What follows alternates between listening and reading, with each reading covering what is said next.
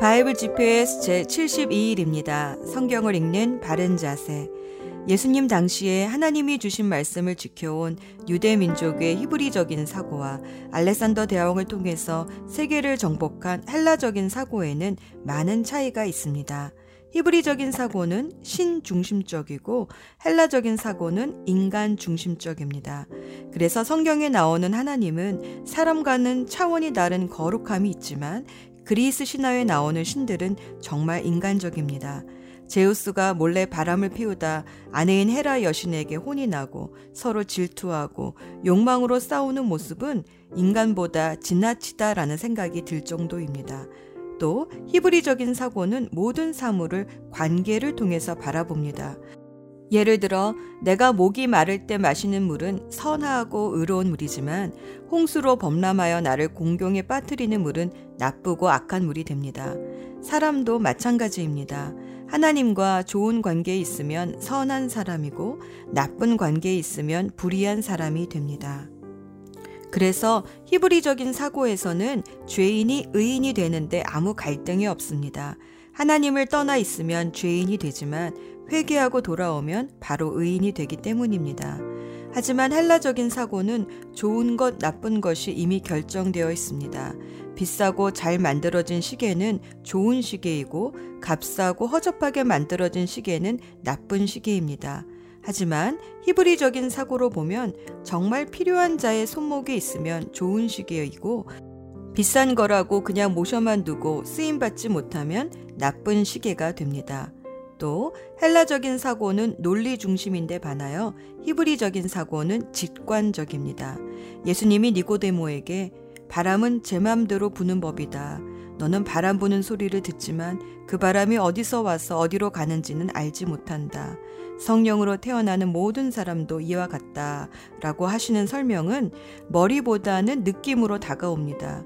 이것을 논리적인 사고로 영이 무엇이냐부터 따지기 시작하면 인간의 이성을 뛰어넘는 하나님의 능력을 받아들이기 어려워집니다. 히브리적인 사고는 또한 동적입니다. 항상 움직입니다.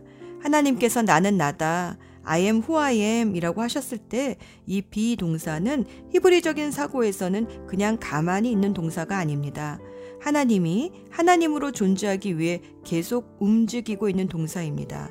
그래서 임마누엘 내가 너와 함께 있다 라는 뜻은 옆에 가만히 계시는 것이 아니라 내 삶의 필요를 채워주시며 일일이 관여하시고 대화하시고 일하고 계신다는 뜻입니다.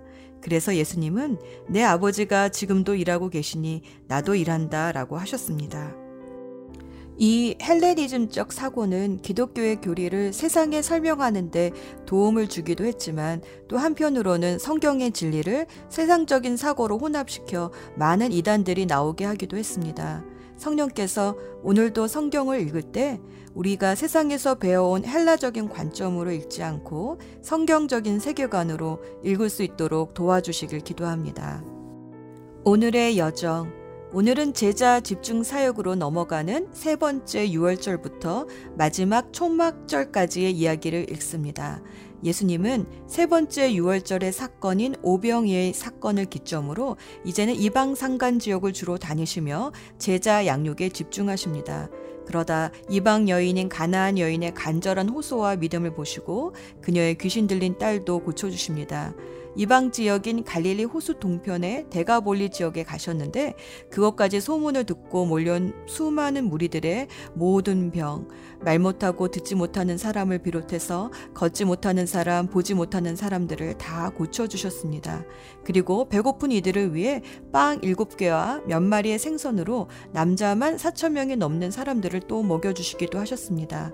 한편 서로 앙숙이었던 바리세파 사람들과 사두개파 사람들은 예수님을 잡기 위해 하나가 되었습니다. 그들은 예수님께 하늘로부터 오는 증거를 보여달라고 졸랐습니다. 마치 보여주면 내가 믿을게 같은 태도입니다. 믿기 위해 증거를 보여달라는 게 아니라 사실은 트집을 잡기 위해 증거를 보여달라는 그들에게 예수님은 시대의 증거를 구별하라고 도전하시며 요나의 증거 외에는 보여줄 게 없다라고 하셨습니다. 그리고 그들의 교훈이 누룩과 같다며 조심하라고 제자들에게 당부하셨습니다. 헬라의 우상들이 가득한 가이사랴 빌립보에서는 사람들이 인자를 누구라고 하느냐? 그러면 너희는 나를 누구라고 하느냐라고 제자들에게 물어보셨습니다.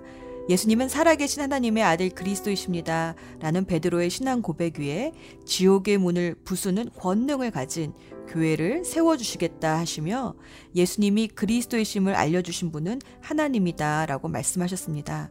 하지만 당신이 그리스도이심을 말하지는 말라고 당부하셨습니다. 사람들이 생각했던 그리스도는 로마 제국의 압제로부터 이스라엘을 구원할 세상의 왕으로 오해하고 있었기 때문입니다. 그래서 예수님은 그때부터 당신이 예루살렘에 가시는 이유가 고난을 받고 결국 죽임을 당하시지만 3일째는 부활하신다는 십자가의 죽음과 부활에 대해 말씀하기 시작하셨습니다. 그리스도는 세상 왕의 권력자가 아니라 죽임을 당하는 어린 양으로 오셨기 때문입니다.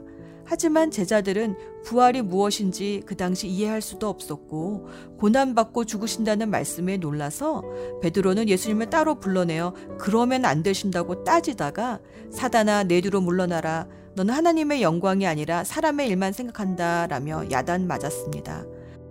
조금 전에 하나님이 주시는 영감으로 예수님이 그리스도이심을 알았던 베드로가 금방 사단에게 속임을 받아 꾸짖음을 받습니다.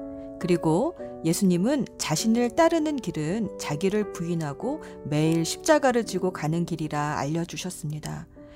그 일 후에 예수님은 베드로, 야고보 그리고 요한을 데리고 기도하러 산으로 오르셨는데 갑자기 예수님의 얼굴이 해같이 빛나고 옷이 하얗게 빛나더니 모세와 엘리야가 나타나 예루살렘에서 예수님이 당하실 일에 대해 말씀을 나누는 것이 아닙니까? 이 놀랍고 신기한 모습을 보고 내려오는데 산 아래에서는 제자들이 귀신 들린 아이를 고치지 못해 쩔쩔매고 있었습니다. 예수님은 제자들에게 겨자씨 하나만한 믿음이라도 있으면 산을 움직일 수 있다라고 도전하셨습니다. 그 후 예수님과 제자들은 다시 갈릴리로 돌아오면서 예수님은 두 번째로 당신이 당할 십자가 순환에 대해 이야기해 주시지만 제자들은 두려워 그것이 무슨 뜻인지 묻지도 못하고 오히려 자기들 중에 누가 큰 자인지 논쟁을 벌였습니다. 가버나움에 도착하신 예수님은 집으로 제자들을 불러 제자들에게 무엇 때문에 다투었느냐 물어보시고 첫째가 되려면 모든 사람의 종이 되어야 된다 하시며 주님의 이름으로 어린이 하나를 섬기는 것이 주를 섬기는 것이다 알려주셨습니다. 또 왕의 자녀들은 성전 세금세를 낼 필요가 없지만 베드로를 통해 성전세를 내게 하셨습니다. 베드로가 형제가 자신에게 짓는 죄에 대해 몇 번까지 용서해 주어야 하느냐는 질문에는 만 달란트 빚진 자와 백 데나리온 빚진 자에 대한 비유를 통해서 형제를 용서하는 자가 하나님 아버지의 자비를 받는다는 것을 알려주셨습니다. 또 죄의 유혹에 대해 싸우라는 비유로 두 눈을 가지고 지옥에 들어가는 것보다 한 눈으로 천국에 들어가는 것이 낫다며 소금이 짠맛을 잃지 않도록 서로 화목하게 지내라고 당부하셨습니다. 초막절이 다가오자 예수님의 형제들은 유명해지려면 유대로 가서 세상에 자신을 알리라 비아냥거렸지만 예수님은 내 때가 이르지 않았다며 동생들 먼저 올라가 절기를 지키라 하셨습니다. 하지만 후에 예수님은 하늘로 올라갈 때가 가까워진 것을 아시고 예루살렘으로 올라가십니다. 이때 제자들도 동행하는데 사마리아 마을을 통과하려 할 때 사마리아 사람들이 예루살렘으로 가는 길은 열어줄 수 없다며 막자 야고보와 요한은 예수님께 하늘로부터 불이 내려와 이 모든 사람을 태워버리자 합니다.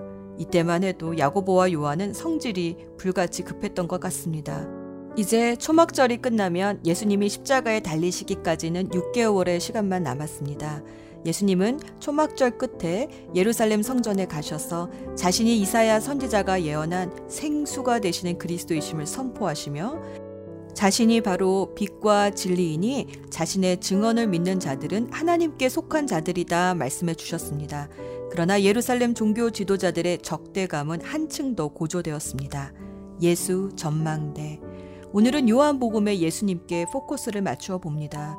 요한복음은 예수님이 하나님이심을 강조했습니다. 그래서 태초로 시작해서 예수님의 부활로 마무리했습니다. 사도 요한은 노년의 당시 예수님의 신성을 부인하는 이단 사상을 반박하기 위해 요한복음을 기록했습니다. 예수님의 신성을 부인하는 것은 복음의 본질을 부인하는 것입니다. 예수님은 우리에게 좋은 교훈과 가르침을 주셨지만 복음은 예수님의 교훈이 아니라 예수님 그분이십니다. 예수님의 죽으심과 부활을 전하는 것이 바로 복음입니다. 부활을 믿기 위해서는 예수님의 죽으심이 먼저 전제되어야 합니다. 요한복음 19장 34절에서 로마 군사가 옆구리를 창으로 찔러 그의 죽음을 확인했습니다. 전쟁터에서 잔뼈가 굳은 로마 군인은 생사를 확인하는 데는 전문가입니다. 또 니고데모가 가져온 향료와 삼배로 유대식 장례법 절차를 따라 아리마다 요셉의 새 무덤에 예수님의 시신을 두었습니다. 그 다음 날이 안식일이었기에 그들은 간단한 절차로 예수님의 시신을 거둘 수밖에 없었습니다. 안식일이 지난 주일 새벽 막달라 마리아가 예수님의 무덤에 가보니 돌이 굴러져 있었고 예수님의 시신이 사라져 있었습니다. 마리아는 예수님이 부활했을 것이라고는 꿈에도 생각하지 못했기에 너무 놀라 예수님의 시신을 누가 가져갔다라고 제자들에게 알려주었습니다. 깜짝 놀란 요한과 베드로가 달려서 예수님의 무덤에 와보니 예수님을 감쌌던 삼배가 그 형체 그대로 돌돌 말려 있었습니다. 요한은 삼배에 대해 자세히 묘사합니다. 왜냐하면 누군가 예수님의 시체를 훔쳐갔다면 그 삼배가 벗겨져 있던지 아니면 그 삼배도 같이 사라졌어야 했는데 삼배가 마치 몸만 빠져나간 것처럼 돌돌 말려 있었기 때문입니다. 예수님은 부활 후에 40일 동안 제자들에게 나타나셔서 당신의 부활을 직접 확증해 주셨습니다. 부활은 기독교 신앙의 핵심입니다. 이 부활에 대한 신앙 때문에 초대 교회는 모진 핍박을 이겼고 덕분에 지금까지 복음을 전수해 올 수 있었습니다. 부활을 목격한 사도들은 화형을 당하고 사자굴에 던져지고 거꾸로 십자가에 달렸어도 죽음을 두려워하지 않고 오히려 기뻐했습니다. 당시 많은 성도들이 순교했지만 서로 괜찮아, 조금만 있으면 부활이야 라며 신앙을 지켰습니다. 그래서 갖은 핍박에도 불구하고 로마를 300년 만에 복음으로 정복할 수 있었습니다. 지금 내가 예수 그리스도의 복음을 듣고 믿게 되기까지 이 복음을 전수하기 위해 많은 신앙의 선배들의 피와 사랑과 눈물과 섬김과 기도가 있었습니다. 초대 교회 성도들이 사자의 으르렁거림에도 뒤로 물러서지 않았던 것처럼 오늘을 사는 성도들도 질병과 재난과 걱정과 억울함과 외로움과 비난과 가난의 으르렁거림 앞에서도 우리 부활의 신앙으로 승리할 수 있습니다. 기도합시다. 하늘이 땅에서 높듯 나의 생각과는 너무나 다르신 하나님. 오늘도 성경을 읽으며 내 짧은 지식과 논리의 한계를 뛰어넘어 주님의 지혜를 깨닫게 하옵소서. 죽으셨으나 부활하신 예수 그리스도의 이름으로 기도합니다. 아멘. 마태복음 15장 예수님께서 그곳을 떠나 두로와 시돈 지방으로 가셨습니다. 그런데 그 지역에 사는 어떤 가나안 여자가 예수님께 와서 소리쳤습니다. 주님, 다윗의 자손이여, 저를 불쌍히 생각하시고 도와주세요. 제 딸이 귀신 들려서 매우 고통받고 있습니다. 그러나 예수님께서는 그 여자에게 한마디도 대답하지 않으셨습니다. 제자들이 예수님께 와서 청했습니다. 저 여자를 돌려보내십시오. 우리를 따라다니면서 소리 지르고 있습니다. 예수님께서 대답하셨습니다. 나는 이스라엘 집에 잃어버린 양에게로만 보냄을 받았다. 그때 그 여자가 예수님께 와서 절을 하고 간청했습니다. 주님 도와주십시오. 예수님께서 대답하셨습니다. 자기 자식의 빵을 집어서 개에게 던져주는 것은 옳지 않다. 그 여자가 대답했습니다. 그렇습니다, 주님. 그러나 개라도 주인의 식탁에서 떨어진 음식 부스러기는 먹습니다. 그러자 예수님께서 말씀하셨습니다. 여자야, 너의 믿음이 크구나. 내가 원하는 대로 될 것이다. 바로 그때 그 여자의 딸이 나았습니다. 예수님께서는 그곳을 떠나 갈릴리 호수가로 가셨습니다. 그리고 산 위에 올라가서 앉으셨습니다. 그러자 많은 사람들이 예수님께 왔습니다. 다리를 저는 사람, 걷지 못하는 사람, 보지 못하는 사람, 말 못하는 사람, 그 밖에 많은 병자들을 데리고 왔습니다. 이들은 병자들을 예수님의 발 앞에 두었고 예수님께서는 이들을 고쳐주셨습니다. 사람들은 말하지 못하던 사람이 말을 하고 지체장애인이 성한 몸을 갖게 되고 다리를 저는 사람이 다시 걷고 보지 못하는 사람이 다시 보는 것을 보고 모두 놀랐습니다. 그리고 이스라엘의 하나님께 영광을 돌렸습니다. 예수님께서 제자들을 부르시고 말씀하셨습니다. 이 많은 사람들이 나와 함께 3일 동안이나 있었는데 먹을 것이 없으니 불쌍하구나. 그들을 줄인 채로 돌려보내고 싶지 않다. 저들이 길에서 쓰러질지도 모른다. 제자들이 예수님께 물었습니다. 여기는 빈들인데 이처럼 많은 사람들을 배불리 먹일 만한 빵을 어디서 구하겠습니까? 예수님께서 물으셨습니다. 너희가 빵을 얼마나 가지고 있느냐? 그들이 대답했습니다. 일곱 개입니다. 그리고 작은 생선 몇 마리가 있습니다. 예수님께서는 사람들에게 바닥에 앉으라고 지시하셨습니다. 일곱 개의 빵과 생선을 들고 감사 기도를 드린 후 예수님께서는 이것을 나누어 제자들에게 주셨습니다. 제자들은 그것을 사람들에게 주었습니다. 모든 사람들이 먹고 배가 불렀습니다. 제자들이 남은 빵 조각을 거두어 드리니 일곱 개의 커다란 광주리에 가득 찼습니다. 먹은 사람들은 모두 사천 명이었습니다. 이는 여자와 어린아이를 계산하지 않은 수입니다. 예수님께서 사람들을 돌려보내시고 배를 타고 마가단이라는 곳으로 가셨습니다.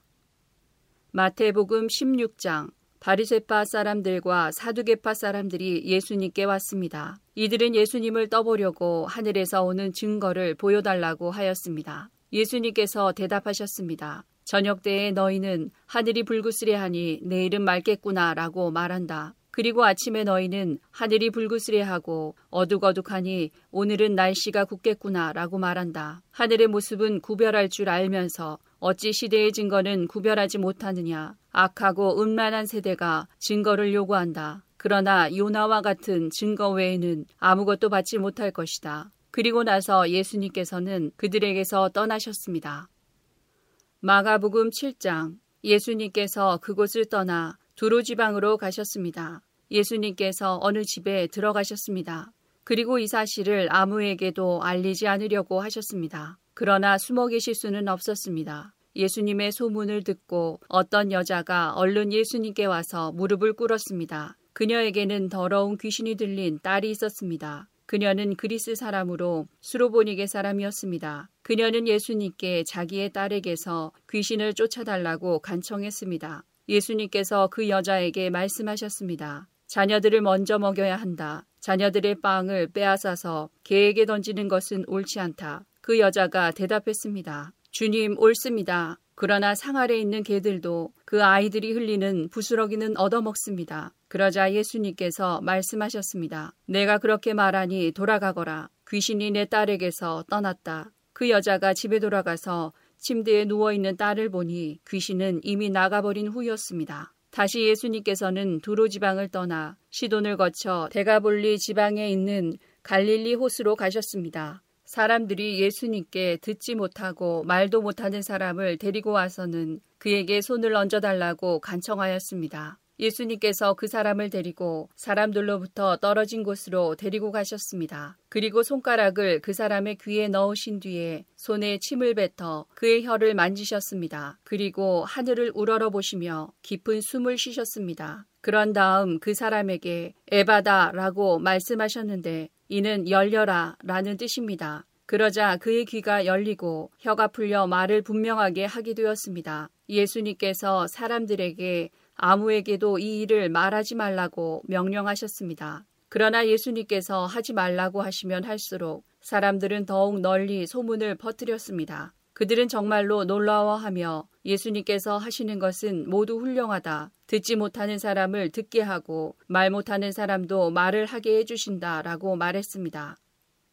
마가복음 8장 또다시 많은 사람들이 있을 때 먹을 것이 없었습니다. 예수님께서 제자들을 불러 말씀하셨습니다. 이 많은 사람들이 나와 함께 3일 동안이나 있었는데 이제 먹을 것이 없어 안타깝다. 내가 이들을 허기진 채 집에 보내면 도중에 쓰러질 것이다. 이들 중에는 멀리서 온 사람도 있다. 예수님의 제자들이 물었습니다. 이 빈들에서 어떻게 이 사람들을 배불리 먹일 빵을 구할 수 있겠습니까? 예수님께서 물으셨습니다. 너희에게 빵이 얼마나 있느냐? 제자들이 대답했습니다. 일곱 개가 있습니다. 예수님께서 사람들에게 땅에 앉으라고 지시하신 뒤 일곱 개의 빵을 가지고 축복하셨습니다. 그리고 빵을 떼어 제자들에게 주시면서 사람들에게 나누어 주도록 하셨습니다. 제자들이 사람들에게 빵을 나누어 주었습니다. 제자들에게 조그마한 생선도 몇 마리가 있었습니다. 예수님께서 축복하신 후 마찬가지로 나누어 주라고 하셨습니다. 모든 사람들이 배불리 먹었습니다. 그리고 먹고 남은 빵 조각을 일곱 개의 커다란 광주리에 모았습니다. 그곳에는 약 4천 명 정도의 사람들이 있었습니다. 예수님께서 그들을 집으로 흩어보내셨습니다. 그리고 즉시 예수님께서 제자들과 배를 타시고 달마누다 지방으로 가셨습니다. 바리세파 사람들이 예수님께 와서 시비를 걸기 시작하였습니다. 이들은 예수님을 시험하려고 하늘로부터 오는 증거를 보여달라고 하였습니다. 예수님께서는 깊이 숨을 쉬시고 말씀하셨습니다. 이 세대가 어째서 증거를 찾느냐? 내가 너희에게 진정으로 말한다. 어떠한 기적도 이 세대에 보여주지 않겠다. 마태복음 16장 제자들이 호수 건너편으로 왔는데 빵을 가져오는 것을 잊었습니다. 예수님께서 제자들에게 말씀하셨습니다. 바리세파 사람과 사두개파 사람의 누룩을 조심하여라. 제자들은 서로 수군거렸습니다. 빵을 가져오지 않았어. 예수님께서 제자들이 말하는 것을 알아채시고 말씀하셨습니다. 믿음이 적은 자들아, 어째서 빵이 없는 것을 두고 서로 수군대느냐? 아직도 깨닫지 못하느냐? 빵 다섯 개로 오천 명을 먹인 것을 기억하지 못하느냐? 그때 남은 것을 몇 바구니에 거두어 드렸느냐? 그리고 빵 일곱 개로 사천 명을 먹인 것을 기억하지 못하느냐? 그때 남은 조각을 몇 광주리에 거두었느냐? 내가 빵에 대하여 말하는 것이 아님을 어째서 깨닫지 못하느냐? 바리세파 사람들과 사두개파 사람들의 누룩을 주의하여라. 그제서야 제자들은 빵의 누룩에 대해 말씀하시는 것이 아니라 바리세파 사람들과 사두개파 사람들의 교훈을 주의하라는 말씀인 줄 깨달았습니다. 예수님께서 가이사랴 빌립보에 가셨습니다. 예수님께서 제자들에게 사람들이 인자를 누구라고 하느냐 하고 물으셨습니다.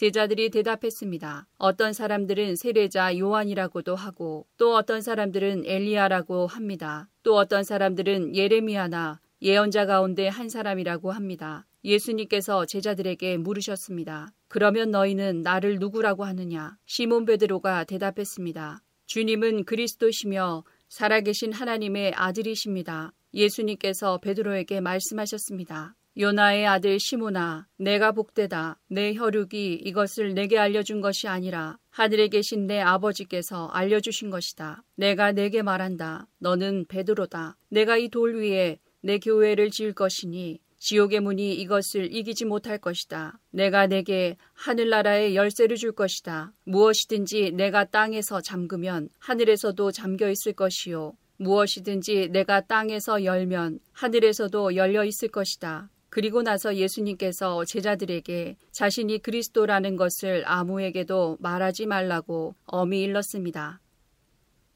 마가복음 8장 예수님께서 바리세파 사람들에게 떠나 다시 배를 타시고 호수 건너편으로 가셨습니다. 제자들이 남은 빵을 가지고 오는 것을 잊었습니다. 배에는 겨우 빵 한 조각만 있었습니다. 예수님께서 제자들에게 경고를 하셨습니다. 바리세파 사람들의 누룩과 헤롯의 누룩을 조심하여라. 제자들은 빵이 없어서 그런가 하고 서로 수근거렸습니다. 예수님께서 이것을 아시고 물으셨습니다. 어째서 너희가 빵이 없는 것에 대해서 수근거리느냐? 너희가 아직도 알지 못하고 깨닫지 못하느냐? 너희의 마음이 굳어졌느냐? 너희는 눈이 있어도 보지 못하고 귀가 있어도 듣지 못하느냐? 기억하지 못하느냐? 다섯 개의 빵을 오천 명에게 나누어 줬을 때 너희가 남은 빵을 몇 광주리에 모았느냐? 제자들이 대답했습니다. 열두 광주리입니다. 일곱 개의 빵을 사천 명에게 나누어 주었을 때 너희가 몇 광주리에 거두었느냐? 제자들이 대답했습니다. 일곱 광주리입니다.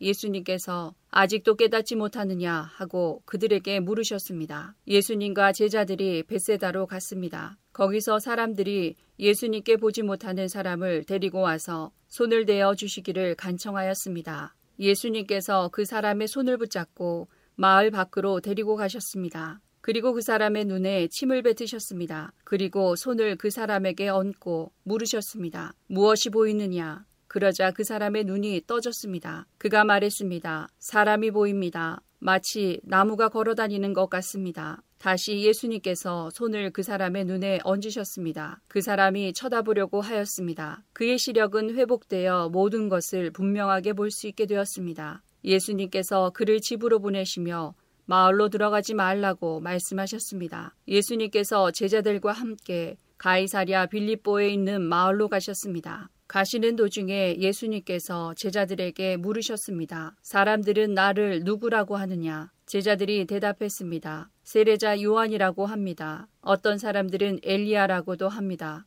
그리고 또 어떤 사람들은 예언자 가운데 한 사람이라고 합니다. 예수님께서 제자들에게 물으셨습니다. 그러면 너희는 나를 누구라고 하느냐? 베드로가 대답했습니다. 주님은 그리스도이십니다. 예수님께서 제자들에게 아무에게도 자신에 대해서 말하지 말라고 엄히 이르셨습니다.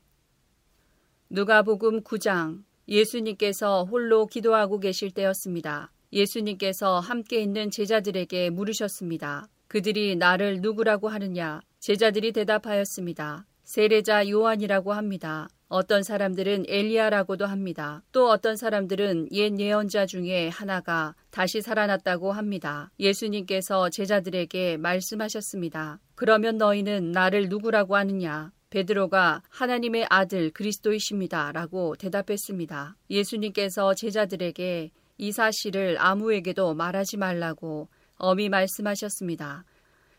마태복음 16장 그때부터 예수님께서는 자신이 예루살렘에 반드시 가야만 하며 거기서 장로들과 대제사장 그리고 율법학자들에게 고난을 받아 결국엔 죽임을 당하지만 3일째 되는 날에 다시 살아나실 것을 제자들에게 설명하기 시작하셨습니다. 그러자 베드로가 예수님을 붙들고 말렸습니다. 절대로 그럴 수 없습니다, 주님. 이런 일이 결코 일어나지 않을 것입니다. 예수님께서 돌아서며 베드로에게 말씀하셨습니다. 사탄아, 내 뒤로 썩 물러가라. 내가 나를 넘어지게 한다. 너는 하나님의 일을 생각지 않고 오직 사람의 일만 생각하는구나. 그때 예수님께서 제자들에게 말씀하셨습니다. 만일 누구든지 나를 따라오려면 자기를 부정하고 자기 십자가를 지고 나를 따르라. 누구든지 자기 목숨을 건지려고 하는 사람은 잃을 것이다. 그러나 누구든지 나를 위하여 자기 목숨을 잃는 사람은 얻을 것이다. 만일 어떤 사람이 온 세상을 얻고도 자기 영혼을 잃으면 무슨 소용이 있겠느냐? 사람이 무엇과 자기 영혼을 바꿀 수 있겠느냐? 인자는 아버지의 영광을 가지고 천사들과 함께 올 것이다. 그때는 사람의 행위대로 갚아줄 것이다. 내가 너희에게 진정으로 말한다. 여기 서 있는 사람 가운데 몇몇은 인자가 자신의 나라에 오는 것을 볼 때까지 죽음을 맛보지 않을 사람도 있다.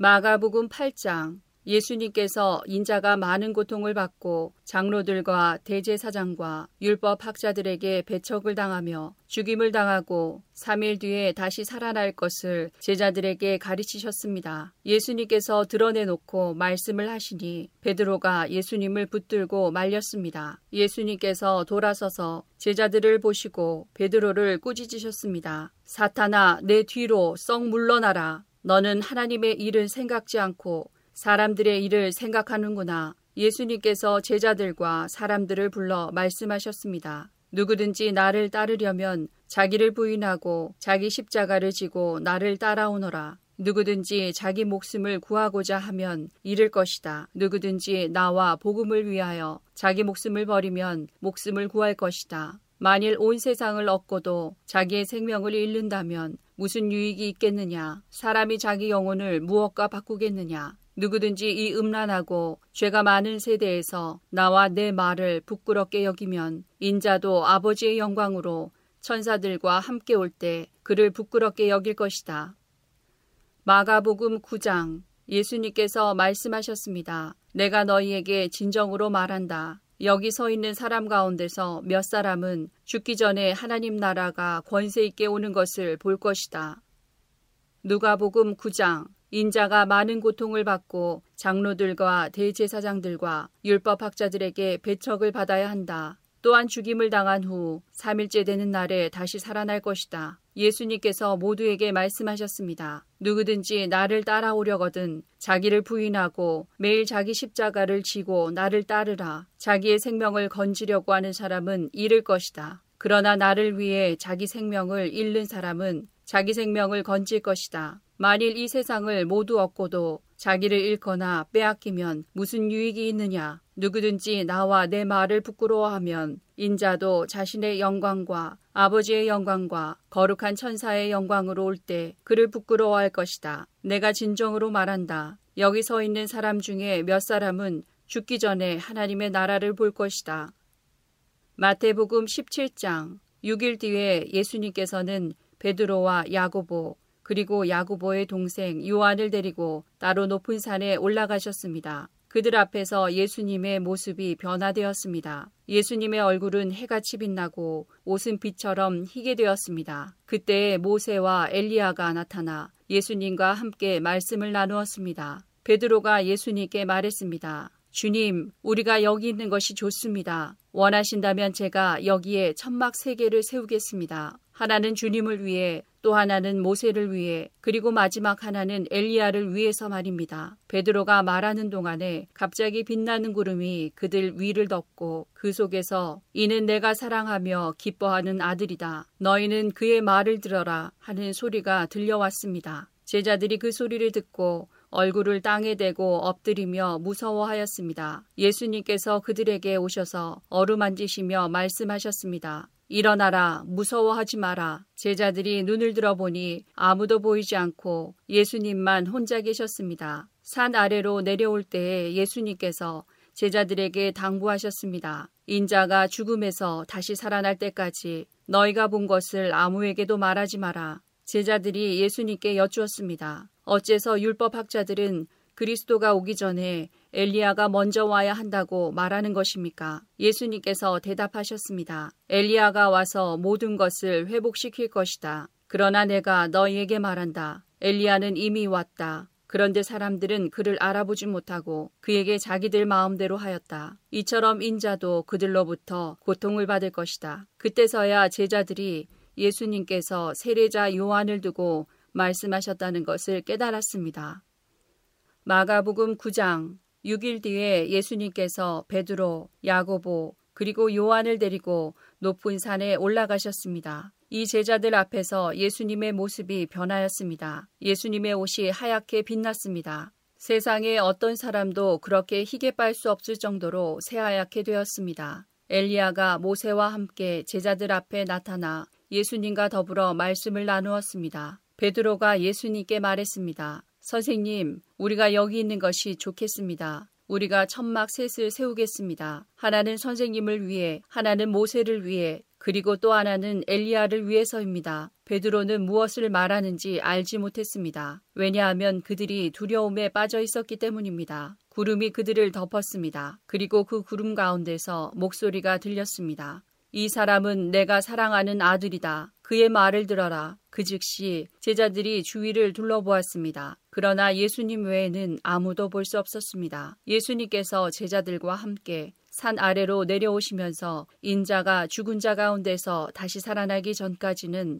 그들이 본 것을 아무에게도 말하지 말라고 명령하셨습니다. 제자들은 아무에게도 말하지 않았습니다. 그러나 제자들은 죽은 자 가운데서 다시 살아난다는 것이 무슨 뜻인가 서로에게 물었습니다. 제자들이 예수님께 물었습니다. 어째서 율법학자들은 엘리야가 먼저 와야 한다고 말을 합니까? 예수님께서 대답하셨습니다. 엘리야가 먼저 와서 모든 것을 회복시킨다. 그런데 인자가 많은 고통을 받고 멸시를 받을 것이라고 기록된 것은 어찌 된 것이냐? 내가 너희에게 말한다. 엘리야는 이미 왔다. 그런데 성경에 그를 두고 쓰여진 것처럼 사람들이 그를 자기들 마음대로 대했다.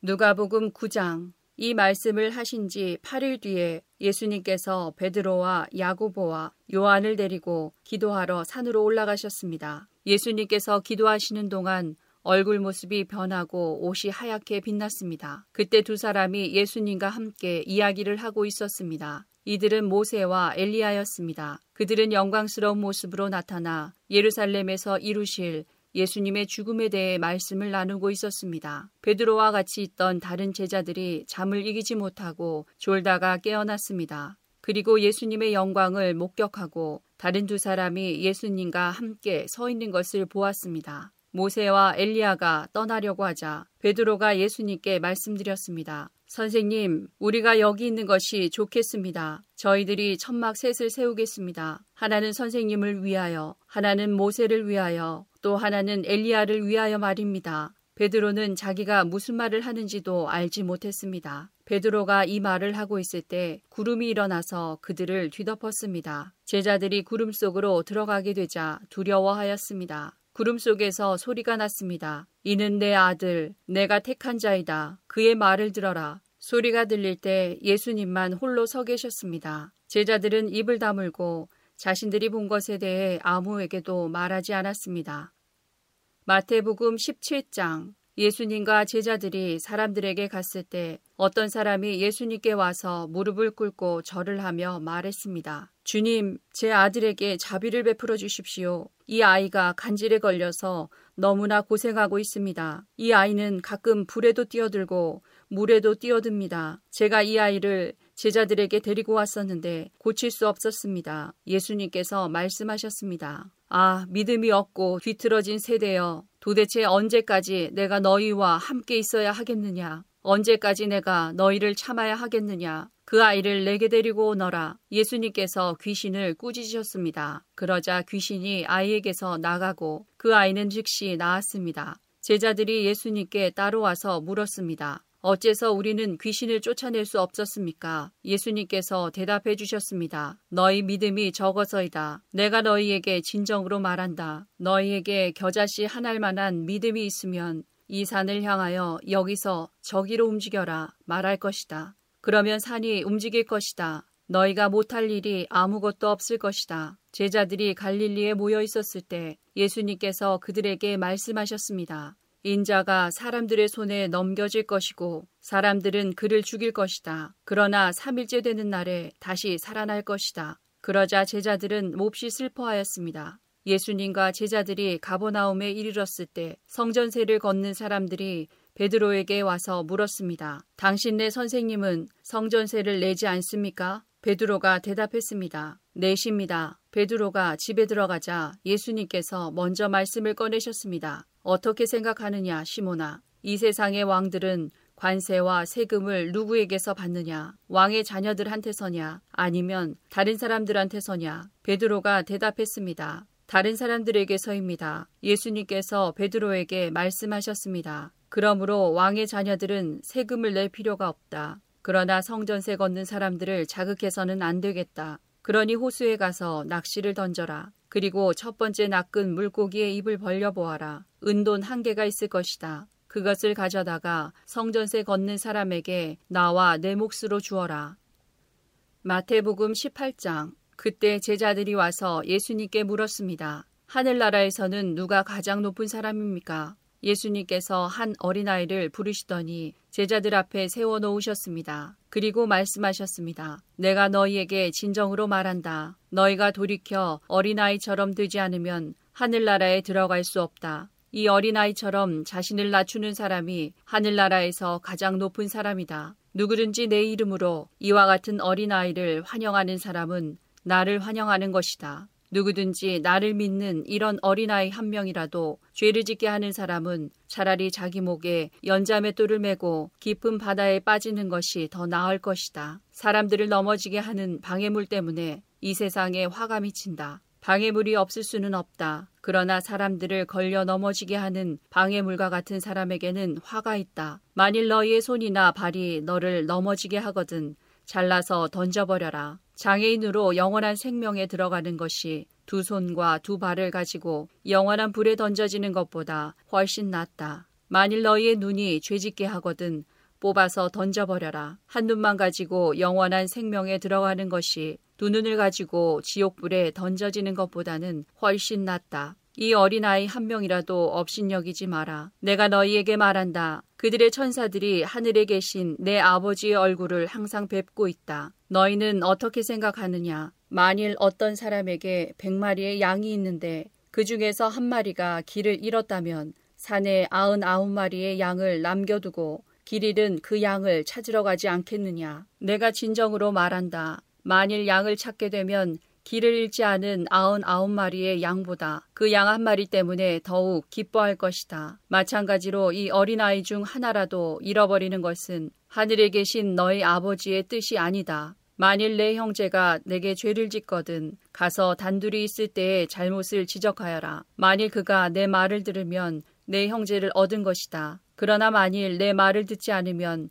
한두 사람을 데리고 다시 가거라. 그래서 내가 하는 모든 말에 두세 사람의 증인을 대라. 만일 그들의 말도 들으려고 하지 않으면 교회에 말하여라. 만일 교회의 말도 듣지 않으려고 하면 이방 사람이나 세리처럼 여겨라. 내가 너희에게 진정으로 말한다. 너희가 이 세상에서 묶은 것은 하늘에서도 묶여 있을 것이다. 이 세상에서 너희가 푼 것은 하늘에서도 풀려 있을 것이다. 다시 너희에게 진정으로 말한다. 너희 가운데 두 사람이 이 세상에서 마음을 같이하여 무엇을 구하면 하늘에 계신 내 아버지께서 이루어 주실 것이다. 두세 사람이 나의 이름으로 모인 곳에는 나도 그들 가운데 있을 것이다. 그때 베드로가 예수님께 와서 물었습니다. 주님, 형제가 제게 죄를 지으면 몇 번이나 용서해 주어야 합니까? 일곱 번까지입니까? 예수님께서 대답하셨습니다. 일곱 번까지가 아니라 일곱 번씩 일흔 번까지라도 용서해 주어야 한다. 그러므로 하늘나라는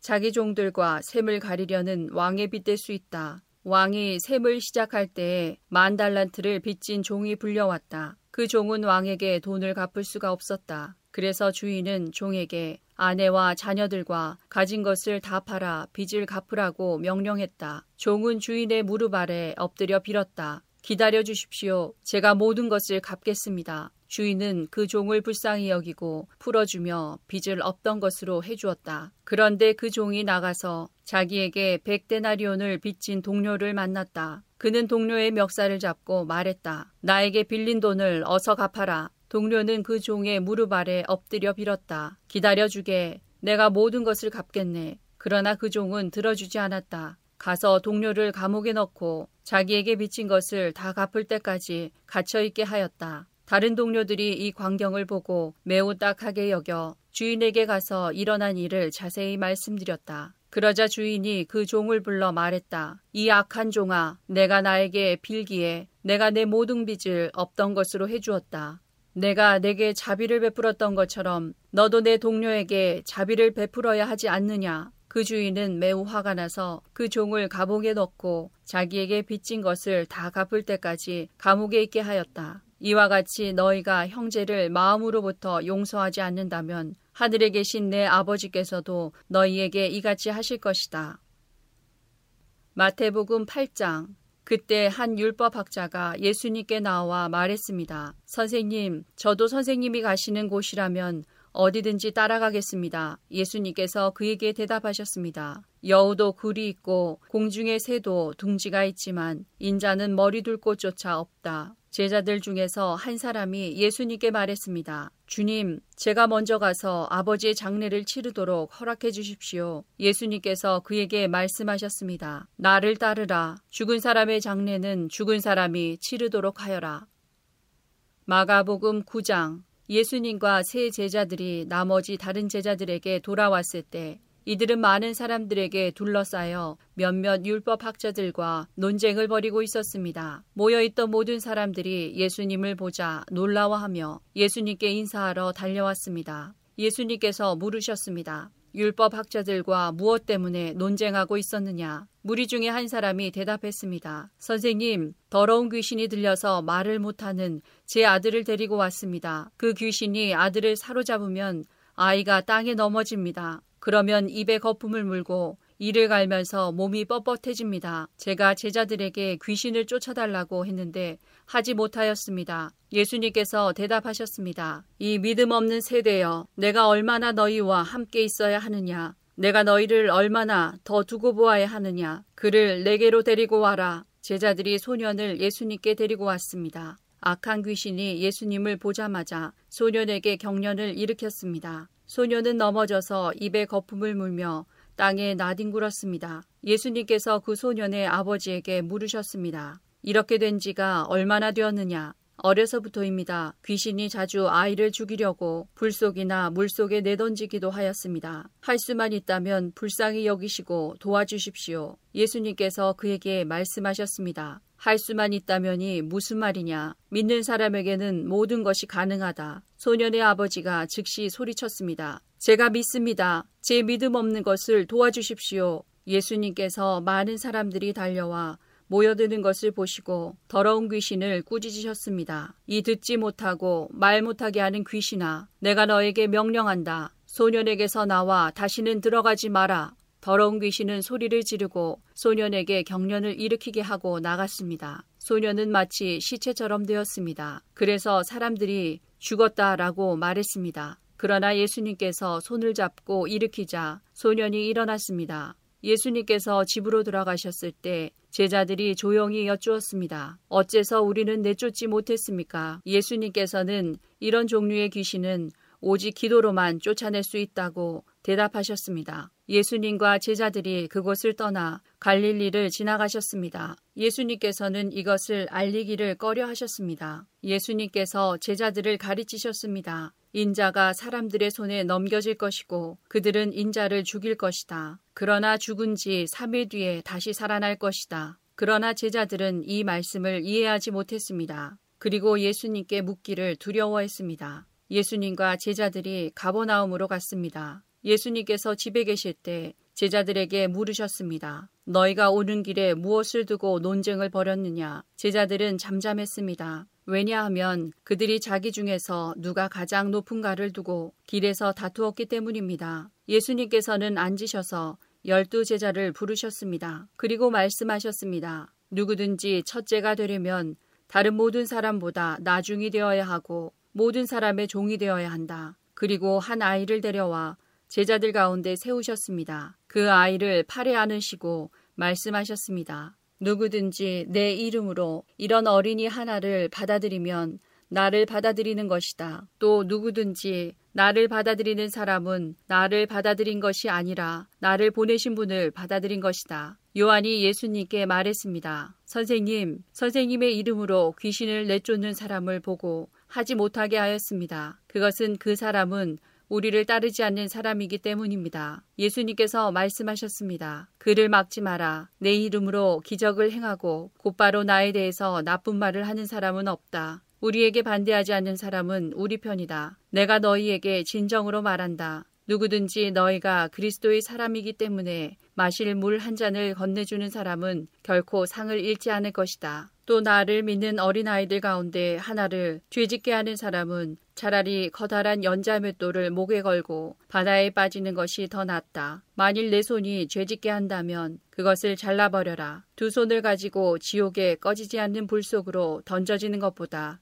장애인으로 영원한 생명을 누리는 곳에 들어가는 것이 훨씬 낫다. 만일 내 발이 죄짓게 한다면 그것을 잘라버려라. 두 발을 가지고 지옥에 던져지는 것보다 저는 발로 하늘나라에 들어가는 것이 더 낫다. 만일 내 눈이 죄짓게 한다면 그것을 뽑아버려라. 두 눈을 가지고 지옥에 던져지는 것보다 한 눈만 가지고 하나님 나라에 들어가는 것이 더 낫다. 지옥에서는 벌레도 죽지 않으며 불이 꺼지지도 않는다. 모든 사람이 소금 절이듯 불로 절여질 것이다. 소금은 좋은 것이다. 그러나 만일 소금이 짠맛을 잃으면 무엇으로 다시 짜게 하겠느냐. 서로가 소금을 지니고 화목하게 지내라.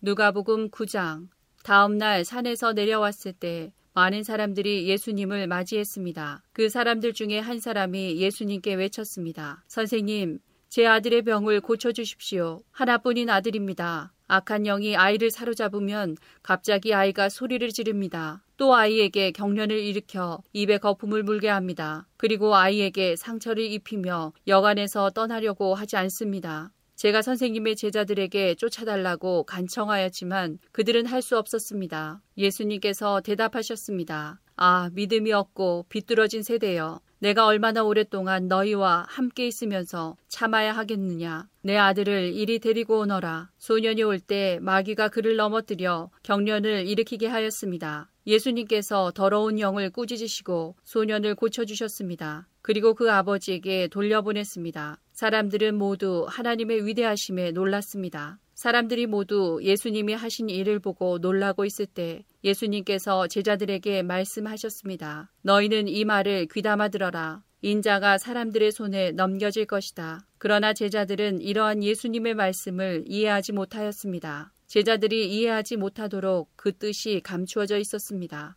또한 제자들은 이 말씀에 대해 예수님께 묻기를 두려워하였습니다. 제자들 사이에 누가 가장 큰 자인가를 놓고 말다툼이 일어났습니다. 예수님께서 제자들이 마음속으로 무엇을 생각하는지를 아시고 한 어린이를 옆에 세우셨습니다. 그리고 말씀하셨습니다. 누구든지 내 이름으로 이런 어린이 하나를 맞아들이는 사람은 나를 맞아들이는 것이다. 또한 누구든지 나를 맞아들이는 사람은 곧 나를 보내신 분을 맞아들이는 것이다. 너희 중에 가장 작은 자가 가장 큰 사람이다. 요한이 대답했습니다. 선생님, 어떤 사람이 선생님의 이름으로 마귀를 내쫓는 것을 보았는데 그 사람이 우리와 함께 다니지 않으므로 그렇게 못하게 막았습니다. 예수님께서 요한에게 그를 막지 마라. 너희를 반대하지 않는 사람은 너희를 이롭게 하는 사람이다. 라고 말씀하셨습니다. 예수님께서 하늘로 올라가실 때가 가까워오자 예수님께서는 예루살렘에 올라가기로 하셨습니다. 예수님께서 사람들을 미리 보냈습니다. 그들은 가서 예수님을 모실 준비를 하려고 어떤 사마리아 마을로 들어갔습니다. 그런데 마을 사람들이 예수님께서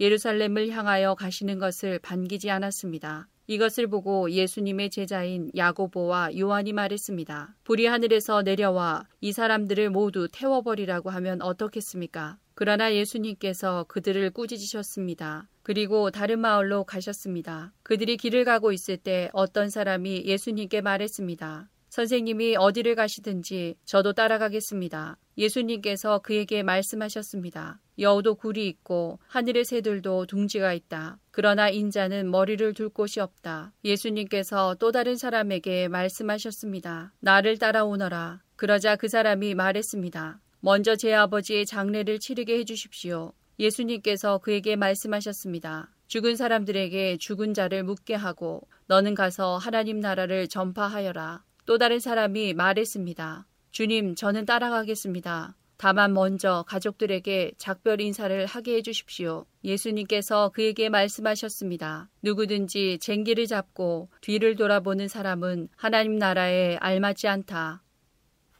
요한복음 7장 이 일이 있은 후 예수님께서는 갈릴리 지방을 다니셨습니다. 유대인들이 예수님을 죽이려고 했기 때문에 유대에서 다니기를 원하지 않으셨던 것입니다. 유대인들의 명절인 초막절이 가까웠습니다. 그래서 예수님의 동생들은 예수님께 형님의 제자들도 형님이 행하는 일들을 볼 수 있도록 이곳을 떠나 유대로 가십시오. 누구나 자기가 하는 일이 은밀하게 행해지지 않고 사람들에게 알려지기를 바라는 법입니다. 형님이 이런 일들을 행하고 계시다면 자신을 온 세상에 알리십시오. 라고 말했습니다. 예수님의 동생들이 이렇게 말한 것은 그들도 예수님을 믿지 않았기 때문이었습니다. 그래서 예수님께서는 그들에게 이런 말씀을 하셨습니다. 내 때는 아직 오지 않았다. 하지만 너희 때는 항상 준비되어 있다. 세상이 너희는 미워할 수 없겠지만 나는 미워하고 있다. 이는 내가 세상에 대하여 또 세상이 행하는 일들에 대하여 악하다고 증언하기 때문이다. 너희는 명절을 지키러 올라가거라. 나는 이번 명절에는 올라가지 않겠다. 내 때가 아직 이르지 않았다. 예수님께서는 이 말씀을 하시고 그냥 갈릴리에 머물러 계셨습니다. 그러나 예수님의 동생들이 명절을 지키러 올라간 후 예수님께서는 사람들의 눈에 띄지 않게 은밀히 올라가셨습니다. 그래서 유대인들은 명절에 예수님을 찾으며 그분이 어디 계시냐고 물었습니다. 사람들 사이에서는 예수님에 대한 여러 말이 오고 갔습니다. 그는 좋은 사람이다 라고 말하는 사람이 있는가 하면 아니다. 오히려 그는 군중들을 속이고 있다 라고 말하는 사람도 있었습니다. 그러나 사람들은 유대인들을 두려워했기 때문에 아무도 예수님에 대하여 드러내놓고 말하는 사람이 없었습니다. 명절이 절반가량 지났을 무렵 예수님께서는 성전 뜰에 올라가 가르치기 시작하셨습니다. 그러자 유대인들은 이 사람은 배운 것도 없는데 어떻게 저런 지식을 갖고 있을까 하며 놀라워했습니다. 그래서 예수님께서는 그들에게 이렇게 대답하셨습니다. 내 교훈은 내 것이 아니라 나를 보내신 분에게서 온 것이다. 누구든지 하나님의 뜻을 행하기를 원하는 사람이라면 나의 교훈이 하나님께로부터 온 것인지 또는 내가 내 자신의 교훈을 말하는 것인지 알 것이다. 자기 자신의 교훈을 말하는 사람은 자기의 영광을 추구하기 위해 말하지만 그를 보내신 분의 영광을 추구하는 사람은 진실하며 그에게는 거짓이 없다. 모세가 너희에게 율법을 주지 않았느냐? 그런데 너희 중에 율법을 지키는 사람이 한 사람도 없도다. 너희는 왜 나를 죽이려고 하느냐? 사람들이 이렇게 대답했습니다. 당신은 귀신이 들렸소. 누가 당신을 죽이려고 한단 말입니까? 예수님께서 그들에게 말씀하셨습니다. 내가 한 가지 일을 했는데 너희가 모두 놀라고 있다. 모세가 너희에게 할례를 주었다. 그러나 사실 그 할례는 모세에게서 시작된 것이 아니라 조상들에게서 시작된 것이다. 그래서 너희는 안식일에도 사람들에게 할례를 베푸는 것이다. 모세의 율법을 범하지 않도록 하기 위해 사람이 안식일에 할례를 받는데 내가 안식일에 온몸을 건강하게 해 주었다고 해서 어찌 내게 화를 냈냐? 너희는 겉모양만 보고 판단하지 말고 올바른 평가에 따라 판단하여라. 이때 예루살렘 사람 중에는 이렇게 말하는 사람들이 있었습니다. 이 사람이 사람들이 죽이려고 하는 바로 그 사람이 아니냐. 보아라. 그가 여러 사람 앞에서 드러내놓고 말하여도 사람들은 그에게 아무 대꾸도 하지 못하는데 혹시 지도자들도 이 사람을 정말로 그리스도로 알고 있는 것이 아닌가. 하지만 우리는 이 사람이 어디서 왔는지 알고 있다. 그리스도가 오실 때에는 그분이 어디서 오시는지 아무도 알지 못한다. 그러자 예수님께서는 성전 뜰에서 가르치실 때 큰 소리로 말씀하셨습니다. 너희는 나를 알며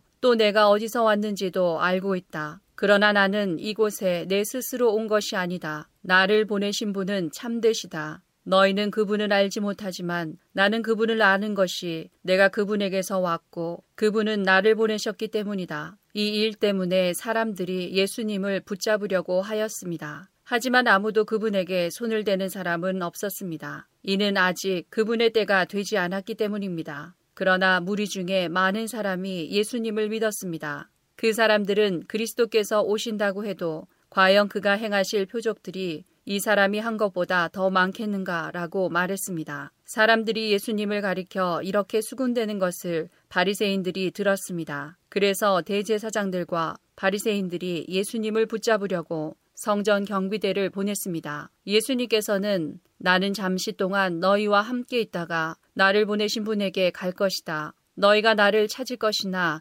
찾아내지 못할 것이며 내가 있는 곳에 너희는 올 수도 없다. 라고 말씀하셨습니다. 유대인들은 자기들끼리 이런 말을 하였습니다. 이 사람이 어디로 가려고 하기에 우리가 자기를 찾아내지 못할 것이라고 하는가? 그리스의 여러 도시로 가서 그리스 사람들을 가르치려고 하는가? 너희는 나를 찾을 것이나 찾아내지 못할 것이며 내가 있는 곳에 너희는 올 수도 없다라고 말한 것은 무슨 뜻인가? 축제가 절정에 달한 명절 마지막 날에 예수님께서 서서 큰 소리로 말씀하셨습니다. 누구든지 목마르거든 내게로 와서 마셔라. 나를 믿는 사람은 성경이 말한 대로 그의 배에서 생수의 강이 흘러나올 것이다. 이것은 예수님께서 자기를 믿는 사람들이 장차 받을 성령에 대하여 하신 말씀이었습니다. 그러나 예수님께서 아직 영광을 받으시지 않았기 때문에 사람들에게 아직은 성령이 계시지 않았습니다. 사람들 중에서는 이 말씀을 듣고 이분은 참으로 장차 오시리라 예언된 그 예언자이다 라고 말하는 사람들이 있었습니다. 또는 다르게 이분은 그리스도다 라고 말하는 사람들도 있었고 그리스도는 갈릴리에서 나오지 않을 것이다. 성경에는 그리스도가 다윗의 후손 중에서 나오고 다윗이 살던 마을 베들레헴에서 태어나실 것이라고 기록되어 있다라고 말하는 사람들도 있었습니다. 그래서 예수님 때문에 군중은 서로 편이 갈리게 되었습니다. 그들 중에 예수님을 붙잡으려는 사람들이 있었지만 예수님께 손을 대는 사람은 아무도 없었습니다. 성전 경비대가 예수님을 잡지 못한 채 대제사장들과 바리새인들에게 돌아오자 대제사장들과 바리새인들이 왜 그를 데려오지 않았느냐라고 물었습니다. 성전 경비대가 대답했습니다. 그 사람처럼 말한 사람은 이때까지 한 사람도 없었습니다. 그러자 바리새인들이 성전 경비대에게 되물었습니다. 너희도 위혹을 당한 것은 아니겠지. 관원들이나 바리새인들 중에 그를 믿은 사람이 누가 있느냐? 아무도 없다. 율법을 알지 못하는 이 군중이나 그를 믿는데 그들은 저주받은 사람들이다. 그들 중에 한 사람으로서 전에 예수님께 왔던 니고데모가 그들에게 말했습니다. 우리의 율법에 따르면 먼저 그 사람의 말을 들어보지 않거나 그가 행한 것을 알아보지 않고는 그 사람에게 죄가 있다고 판단하지 않습니다. 다른 사람들이 대답했습니다. 당신도 갈릴리 출신이요? 성경을 연구해 보시오. 그러면 당신도 갈릴리에서는 예언자가 나오지 않는다는 사실을 알게 될 것이요. 이 말을 하고는 그들은 각자 자기 집으로 돌아갔습니다. 요한복음 8장 그리고 예수님께서는 올리브산으로 가셨습니다. 이튿날 이른 아침에 예수님께서는 다시 성전 뜰로 가셨습니다. 온 백성이 그분 주변에 모여들자 예수님께서는 자리를 잡고 앉으셔서 그들에게 가르치기 시작하셨습니다. 그때 서기관들과 바리새인들이 가늠하다가 현장에서 잡힌 여인 한 명을 끌고 와서 모인 사람들의 앞에 세우고 예수님께 물었습니다. 선생님, 이 여인이 가늠하다가 현장에서 붙잡혔습니다. 모세는 율법에서 이런 여자들을 돌로 쳐 죽이라고 우리에게 명령하였습니다. 그런데 선생님은 뭐라고 말씀하시겠습니까? 그들은 예수님을 고소할 구실을 얻기 위해 이렇게 시험한 것이었습니다. 그러나 예수님께서는 몸을 굽혀 손가락으로 땅에 글을 쓰셨습니다. 사람들이 그 자리에 서서 계속해서 묻자 예수님께서는 몸을 일으켜 그들에게 말씀하셨습니다. 너희 중에 죄 지은 적이 없는 사람이 먼저 이 여인에게 돌을 던져라. 이 말씀을 하시고 예수님께서는 다시 몸을 굽혀 땅에 글을 쓰셨습니다. 사람들은 이 말씀을 듣자 나이 많은 사람들로부터 시작하여 하나둘씩 떠나가고 예수님과 거기 홀로 서 있는 여인만 남게 되었습니다. 예수님께서 몸을 일으켜 그 여인에게 말씀하셨습니다. 여자여, 너를 고소하던 사람들이 어디 있느냐? 아무도 너를 정죄하지 않았느냐? 여인이 대답했습니다. 주님, 아무도 없습니다. 그러자 예수님께서 나도 너를 정죄하지 않는다. 가거라. 그리고 다시는 죄를 짓지 마라. 하고 말씀하셨습니다. 그 후에 예수님께서 다시 사람들에게 말씀하셨습니다. 나는 세상의 빛이다. 나를 따르는 사람은 어둠 속에서 생활하지 않을 것이며 생명의 빛을 얻을 것이다. 그러자 바리새인들이 예수님께 말했습니다. 당신이 당신 자신에 대해 증언하는 것은 사실이라고 할 수 없소. 이에 대해 예수님께서 대답하셨습니다. 그렇다. 나는 나 자신에 대해서 증언한다. 하지만 나의 증언은 참되다. 이는 내가 어디서 왔으며 어디로 갈지 알고 있기 때문이다. 그러나 너희는 내가 어디서 왔으며 어디로 가는지를 알지 못한다. 너희는 세상의 표준을 가지고 판단하지만 나는 아무도 그렇게 판단하지 않는다. 설령 내가 판단한다 하더라도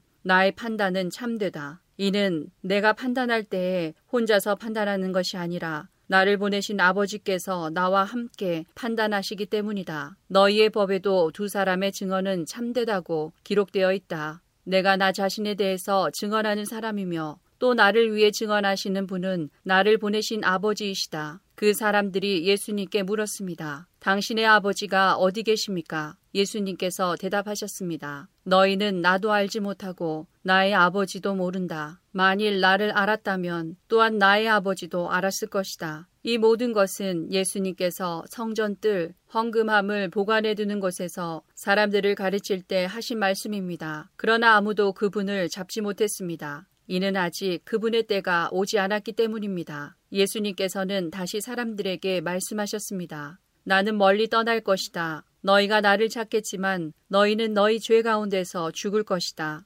너희는 내가 가는 곳에 올 수 없다. 그러자 유대인들이 말했습니다. 그가 너희는 내가 가는 곳에 올 수 없다라고 말한 것으로 보아 혹시 자살을 하려고 하는 것인가? 예수님께서 말씀하셨습니다. 너희는 아래에서 왔으나 나는 위에서 왔다. 너희는 이 세상에 속하였지만 나는 이 세상에 속하지 않았다. 그래서 내가 너희에게 너희 죄 가운데서 죽을 것이라고 말했던 것이다. 너희가 만일 내가 이런 주장을 하는 사람이라는 것을 믿지 않는다면 너희는 참으로 너희 죄 가운데서 죽을 것이다. 그들이 물었습니다. 도대체 당신은 누구십니까? 예수님께서 대답하셨습니다. 나는 처음부터 너희에게 줄곧 이야기했던 바로 그 사람이다. 나는 너희와 너희를 심판할 것에 관하여 이야기할 것이 많다. 하지만 나를 보내신 분은 참되시며 나 역시 그분에게서 들은 것을 세상에 말한다. 사람들은 예수님께서 자기들에게 아버지에 대하여 말씀하고 계시다는 사실을 깨닫지 못했습니다. 그래서 예수님께서는 그들에게 이런 말씀을 하셨습니다. 너희는 인자를 높이 든 후에야 내가 바로 그 사람인 것과 내가 한 이 모든 일들이 내 스스로 한 것이 아니라 아버지께서 내게 가르쳐 주신 대로 말하는 것임을 알게 될 것이다. 나를 보내신 분은 나와 함께 계신다. 나는 언제나 그분을 기쁘시게 하는 일만 하므로 그분은 나를 혼자 내버려 두지 않으신다. 예수님께서 이 말씀을 하자 많은 사람이 그분을 믿었습니다. 예수님께서 자기를 믿는 유대인들에게 말씀하셨습니다. 너희가 나의 가르침을 꼭 붙들고 있으면 진정 나의 제자이다. 그때에 너희는 진리를 알게 되고 진리가 너희를 자유롭게 할 것이다. 유대인들이 예수님께 여쭈었습니다. 우리는 아브라함의 자녀들입니다. 우리는 지금까지 아무에게도 종이 되어 본 적이 없습니다. 그런데 어떻게 당신은 우리가 자유롭게 될 것이라고 말합니까? 예수님께서 대답하셨습니다. 내가 너희에게 진리를 말한다. 죄를 짓는 사람마다 죄의 종이다. 종은 영원히 가족이 될 수 없다.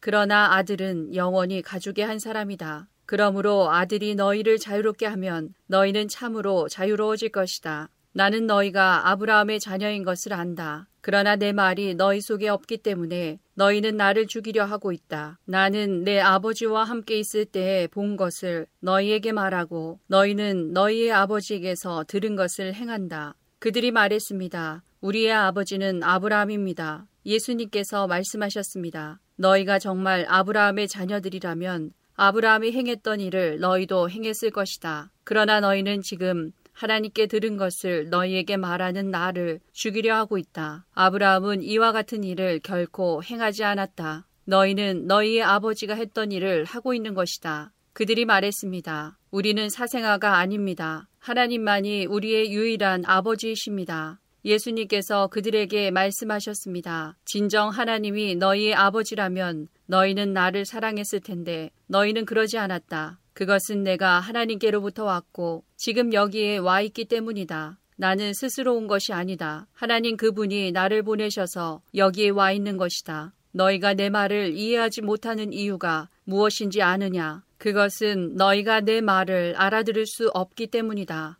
너희는 너희 아버지 마귀에게 속하여 너희 아버지 마귀가 시키는 대로 하기를 원한다. 마귀는 처음부터 살인자였다. 마귀 속에는 진리가 없기 때문에 마귀는 진리 안에 서지 못한다. 마귀는 거짓말쟁이요. 거짓말쟁이의 아버지이므로 그가 거짓말을 할 때에 자신의 말을 하는 것이다. 그러나 나는 너희에게 진리를 말한다. 바로 이것이 너희가 나를 믿지 않는 이유이다. 너희 중에 내가 죄인이라고 증명해 보일 수 있는 사람이 있느냐? 그런데 내가 진리를 말하는데도 너희는 왜 나를 믿지 않느냐? 하나님께 속한 사람은 하나님께서 하시는 말씀을 듣는 법이다. 이는 너희가 하나님의 말씀을 듣지 않는 것은 너희가 하나님께 속해 있지 않기 때문이다. 유대인들이 예수님께 대답했습니다. 당신은 사마리아 사람이고 귀신이 들린 게 분명합니다. 우리가 틀렸습니까? 예수님께서 대답하셨습니다.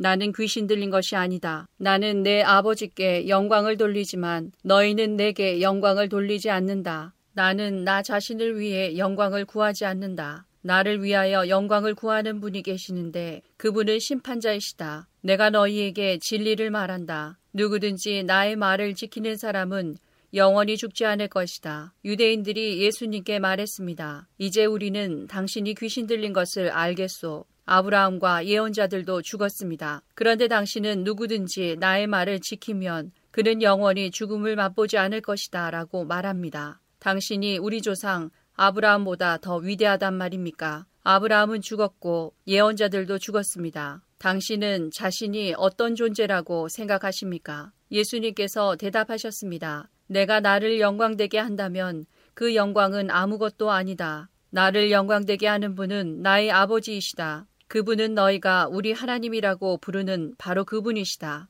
너희는 그분을 모르지만 나는 그분을 안다. 만일 내가 그분을 모른다고 한다면 나도 너희처럼 거짓말쟁이가 될 것이다. 그러나 나는 그분을 알고 그분의 말씀을 지킨다. 너희의 조상 아브라함은 내 날을 볼 것을 생각하며 기뻐하였다. 그는 그날을 보았고 기뻐하였다. 유대인들이 예수님께 말했습니다.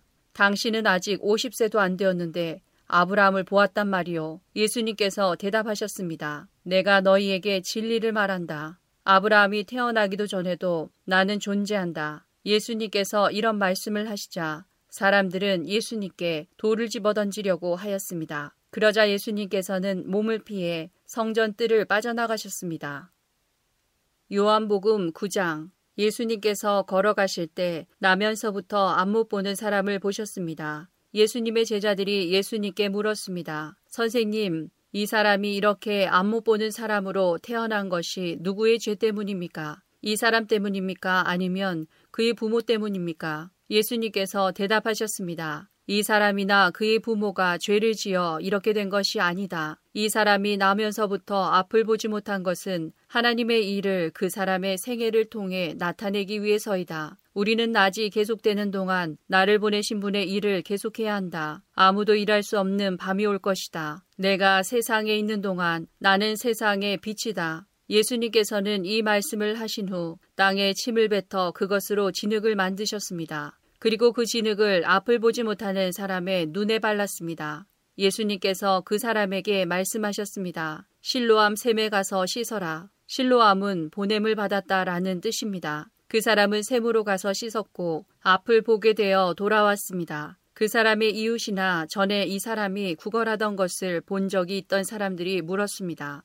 이 사람은 앉아서 구걸하던 사람이 아니냐. 맞아. 이 사람이 그 사람이다. 라고 말하는 사람이 있었는가 하면 아니야. 이 사람은 전에 구걸하던 사람이 아니야. 단지 그와 비슷한 사람일 뿐이야. 라고 우기는 사람도 있었습니다. 그러나 그 남자는 내가 바로 그 사람입니다. 라고 말했습니다. 그래서 사람들이 그 사람에게 물었습니다. 도대체 당신은 어떻게 눈을 뜨게 되었소?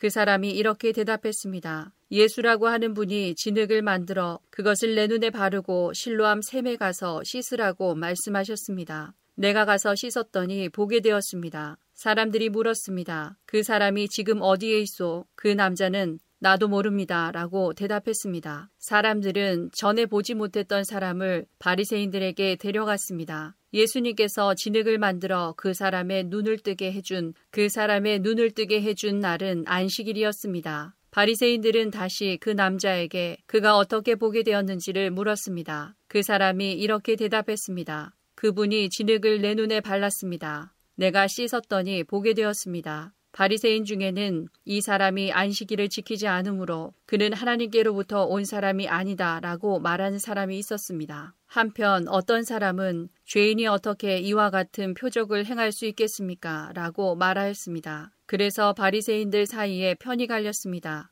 바리새인들은 그 남자에게 다시 물었습니다. 그분이 당신의 눈을 뜨게 하였는데 당신은 그 사람에 대해 어떻게 생각합니까? 그 남자가 대답했습니다. 그는 예언자입니다. 유대인들은 그 남자가 전에는 앞을 보지 못했는데 이제는 보게 되었다는 사실을 믿지 않았습니다. 그래서 그들은 그 남자의 부모에게 사람을 보내어 물어보았습니다. 이 사람이 당신의 아들 맞습니까? 당신들은 그가 나면서부터 보지 못하게 되었다고 이야기했는데 그가 지금은 어떻게 해서 보게 되었습니까? 그의 부모가 대답하였습니다. 그 아이가 우리 아들인 것을 알겠고 또 날 때부터 안 못 보는 아이였다는 것도 알겠는데 그 애가 지금은 어떻게 보게 되었는지 또 누가 그 아이의 눈을 뜨게 해주었는지 우리도 잘 모르겠습니다. 우리 아이는 자기 문제에 대해서는 자기가 대답을 할 만큼 나이도 먹었으니 그 아이에게 직접 물어보십시오. 그의 부모가 이렇게 말한 것은 유대인들을 두려워했기 때문입니다. 또한 유대인들은 예수를 그리스도라고 인정하는 사람은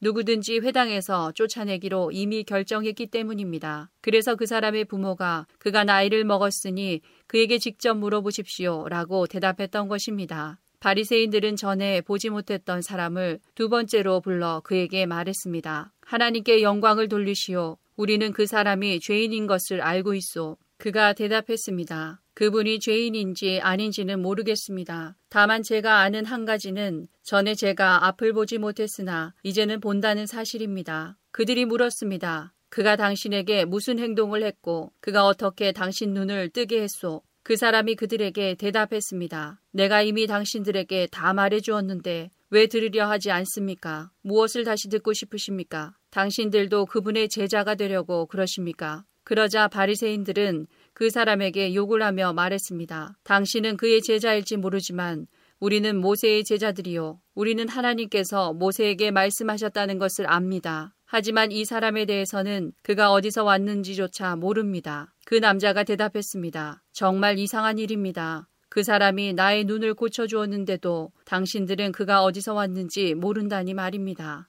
우리는 하나님께서 죄인의 말은 듣지 않으시지만 경건하게 하나님의 뜻을 행하는 사람의 말은 들으신다고 알고 있습니다. 나면서부터 안 못 보는 사람의 눈을 뜨게 하였다는 말을 들어본 사람은 아무도 없습니다. 그분이 하나님으로부터 오신 분이 아니라면 아무것도 할 수 없었을 것입니다. 이 말에 바리새인들은 이렇게 대답했습니다. 당신은 날 때부터 죄가 가득한 사람인데 우리를 가르치려 하는가? 그리고는 그 사람을 쫓아내 버렸습니다. 예수님께서 바리새인들이 회당에서 그 사람을 쫓아냈다는 소식을 듣고 그 사람을 찾아 말씀하셨습니다. 너는 인자를 믿느냐? 그 남자가 대답했습니다. 선생님, 인자가 누구신지 말씀해 주십시오. 제가 그분을 믿겠습니다. 예수님께서 그에게 말씀하셨습니다. 너는 이미 그분을 보았다. 지금 너와 함께 이야기하고 있는 사람이 바로 그 사람이다. 그러자 그 사람은 주님, 제가 믿습니다. 라고 말하면서 예수님 앞에 무릎을 꿇었습니다. 예수님께서 말씀하셨습니다. 나는 심판하러 이 세상에 왔다. 보지 못하는 사람들은 보게 하고 보는 사람들은 보지 못하게 하기 위해서이다. 예수님께서 이 말씀을 하실 때 거기서 이 말씀을 들은 바리새인 몇 사람이 예수님께 물었습니다. 우리도 앞을 보지 못한단 말이요. 예수님께서 대답하셨습니다. 너희가 앞을 보지 못하는 사람들이라면 죄가 없겠지만 지금 너희가 우리는 본다고 말하니 너희 죄가 아직 있다. 요한복음 10장 내가 너희에게 진리를 말한다. 양우리의 문으로 들어가지 않고 다른 곳으로 넘어가는 사람은 도둑이며 강도다. 문으로 들어가는 사람이 양의 목자다. 문을 지키는 사람은 목자를 위해 문을 열어준다. 양들은 목자의 음성을 듣고 목자는 양들의 이름을 부르며 그들을 밖으로 인도한다. 목자가 자기 양을 모두 밖으로 이끌어낸 후 양들은 목자의 음성을 알기 때문에 그의 뒤를 따른다. 하지만 양들은 낯선 사람을 절대로 따라가지 않는다. 양들은 낯선 사람의 음성을 알지 못하기 때문에 그 사람에게서 멀리 도망간다. 예수님께서는 이 비유를 들어 사람들에게 말씀하셨습니다. 그러나 사람들은 그분이 자기들에게 하시는 말씀이 무슨 뜻인지 깨닫지 못했습니다. 예수님께서 다시 말씀하셨습니다. 내가 너희에게 진리를 말한다. 나는 양들의 문이다. 나보다 앞에 온 사람들은 다 도둑이며 강도들이다. 양들은 그 사람들의 말을 듣지 않는다. 나는 문이다. 나를 통해 들어가는 사람은 구원을 얻을 것이다. 그 사람은 들어가기도 하고 나가기도 하며 또 좋은 목초를 발견하기도 할 것이다. 도둑은 훔치고 죽이고 파괴하기 위한 목적으로 온다. 그러나 나는 양들이 생명을 더욱 풍성히 얻게 하기 위해 왔다. 나는 선한 목자다. 선한 목자는 양을 위하여 자기 목숨을 내놓는다. 품삯을 받고 양을 돌보는 사람은 사실 목자가 아니며 양도 자기 양이 아니다. 그 사람은 늑대가 오는 것을 보면 양만 남겨두고 멀리 도망가 버린다. 그러면 늑대는 양을 공격하여 양들을 흩트린다. 그 사람은 단지 품삯을 받고 양을 치는 사람이기 때문에 그 양을 돌보지 않는다. 나는 선한 목자다. 나도 내 양을 알고 내 양도 나를 알아본다. 아버지께서 나를 아시듯이 나도 아버지를 안다. 그리고 나는 양을 위하여 목숨을 내놓는다. 내게는 이 우리 안에 있지 않은 다른 양들도 있다. 나는 그 양들도 인도해야 한다. 그 양들도 내 음성을 들을 것이다. 그래서 한 목자 아래서 한 무리가 될 것이다. 아버지께서 나를 사랑하시는 것은 내가 나의 목숨을 스스로 버리기 때문이다. 나는 목숨을 다시 얻기 위하여 목숨을 버린다. 아무도 내게서 목숨을 빼앗을 사람이 없고 다만 내 스스로 생명을 내놓는 것이다. 나는 목숨을 내놓을 권세도 있고 그것을 다시 찾을 권세도 있다. 나는 이 계명을 내 아버지에게서 받았다. 예수님의 이 말씀 때문에 유대인들 사이에 또다시 편이 갈리게 되었습니다. 이들 중 많은 사람이 그가 귀신이 들렸다고 하거나 그가 미쳤다. 너희가 왜 그 사람의 말을 듣느냐 라고 말하기 시작했습니다. 그러나 이것은 귀신 들린 사람의 말이 아니다. 귀신이 앞을 보지 못하는 사람의 눈을 뜨게 할 수 있느냐 라고 말하는 사람들도 있었습니다.